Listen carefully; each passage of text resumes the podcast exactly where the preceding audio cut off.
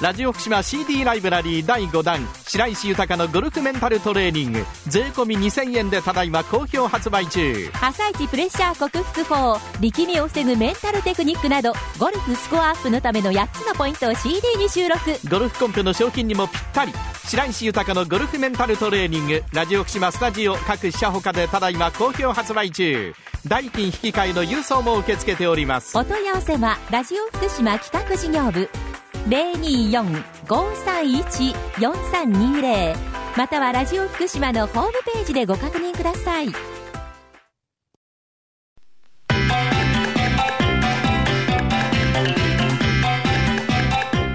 達人寺子屋長山久夫の百歳食入門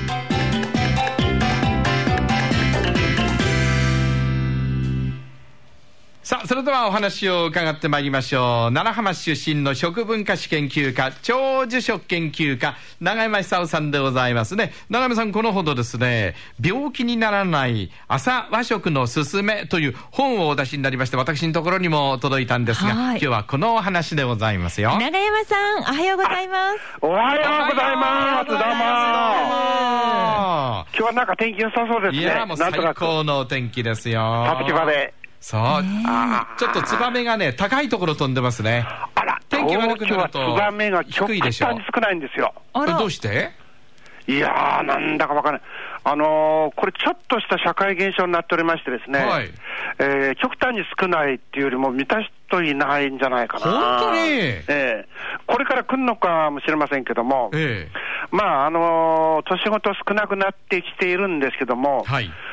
今年はなんか特に少ないですね。あそうですかええあ、そちらはも、いうやこちらねたもうくさん飛んでいますよ、ええあやっぱ自然がね、残ってんでしょうね。えー屋根の下でねもう、ええピーチクパーチク言ってますよねねええ時々頭の上にポトンポトンと落ちてきますから気をつけなきゃいけないんですがねあれがまあれがまたね、なんとも言えないですよね。そうそうそう、車なんかがね、えーもう、ポタポ タ。まあ、天気悪い時はね、ツバメがやっぱり、あの、気圧の関係で低く飛ぶもんですから、車にぶつかりそうで危なくてしょうがないんですけど、うあまあ、く、こういうことありますようまね。く避けますよ、ツバメはね。あれ、すごいですよね。このぐらいのね、うんこう迅速さを持ちたいなと思いますね。大変ですよ。だって、あの、渡り鳥でしょええそうなんですよ。だ忙しそうに動いてますね。っ来たて、から短時間に卵を産んで子供育って、それまた去っていくわけですよね。そうですよ。あのエネルギーってすごいと思いますよ。ツバメにはなりたい、そばめにはなりたいですけど ね。何ですかそえれ。あまあそうですよね。はい。まあそうですね。ええ長山さん、この度本をね、また出されたということすごい。まあ、最近ですね、病気にならないええ朝和食のすすめ。朝ごはん PHP 食べない方、あの増えてるようですけども、ええええええこれは非常に問題でしょうね。はい。まあ朝一番ですね、昔からの日本人っていうのは、朝と夕方しかご飯食べない、あのそういう習慣を持った民族なんですけども、特にあのそうなんだ朝ごはんを重視してきた民族ですよね、ええ朝ごはんが一番大事なんですよ。朝ごはんをしっかり食べて、ですねそれから仕事に出る、あら勉強に行く、はいそれがもともとの習慣だったんですね。えで朝ごはん食べないと、例えば昼とか夕方とか、どさっと食べてしまうんですよね。なるほど、腹減っちゃいますもんね。ええで夕方、特にどさっと食べてしまうと、はいあのー夕ご飯の後って寝るだけじゃないですか。ええええええそうすると、ええあの消消費しませんから、カロリーを消費しませんから、はいはいそれがこう中性脂肪になってしまうと、え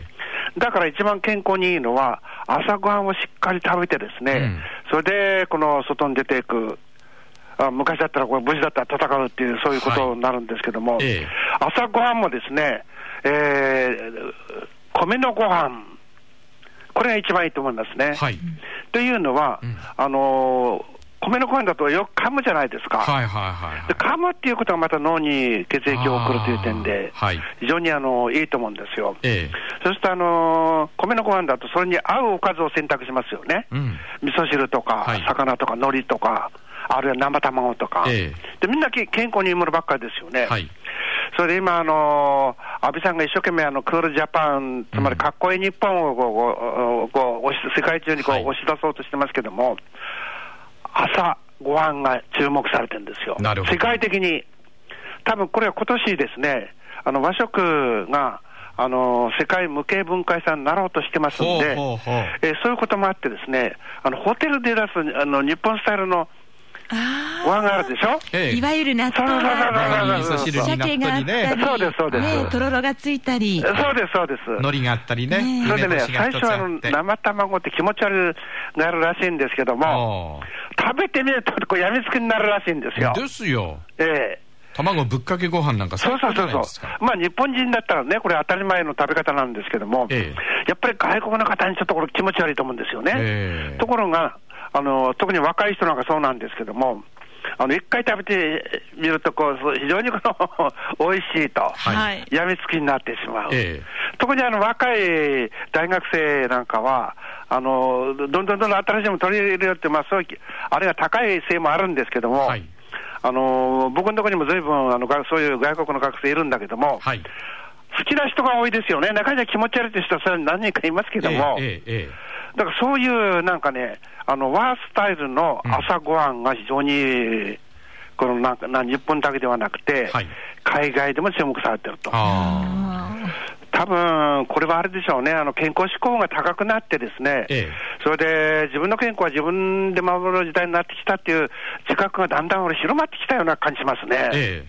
そうすると、何を食べれば一番自分の健康にいいのかっていうことを、あの当然考えなくちゃならないですよねえ。はいそうすると、昼ご飯もそれは夕ご飯も大切ですけども、はい一日がスタートする朝ごは一番大事だって、そこになはるほどたどり着くんだと思う。ええだっておかずがいいじゃないですか、ん海苔はつくわ、はい水ざしはつくわ、え味噌汁はつくわそう、卵はつくわ、はいひたすとあのぬか漬けがつくわ、そうですよねもう完全食ですよ、これは。そうですね、ええで、あのー最近よく、あのー腸、いろんなあの本が出てますよね、腸をテーマにした。はい腸の機能が大切だと。ーはい。あれ、要するに微生物の話なんですね、い酵素の話。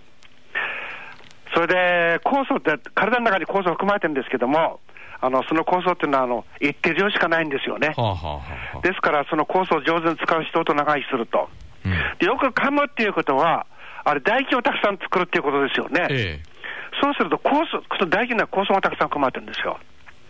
ですから、あの体内酵素が活性化すると。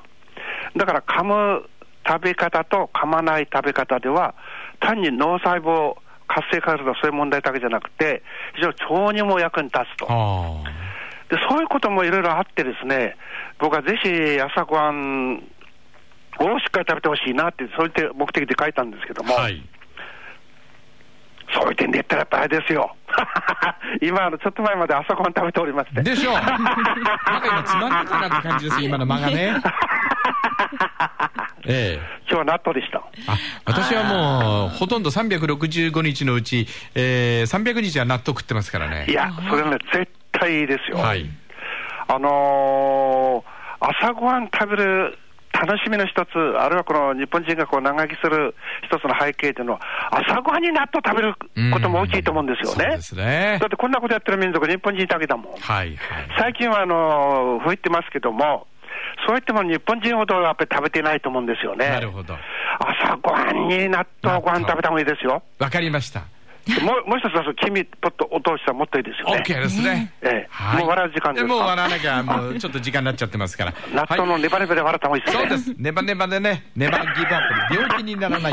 朝そうです和食長山さんさんの本は PHP から発売されておりますどうもありがとうございますえー定価1300円の税別でございますがぜひ本屋さんに行ったら手を手に取ってくださいねはい長山さんありがとうございました ありがとうございました。どうもー。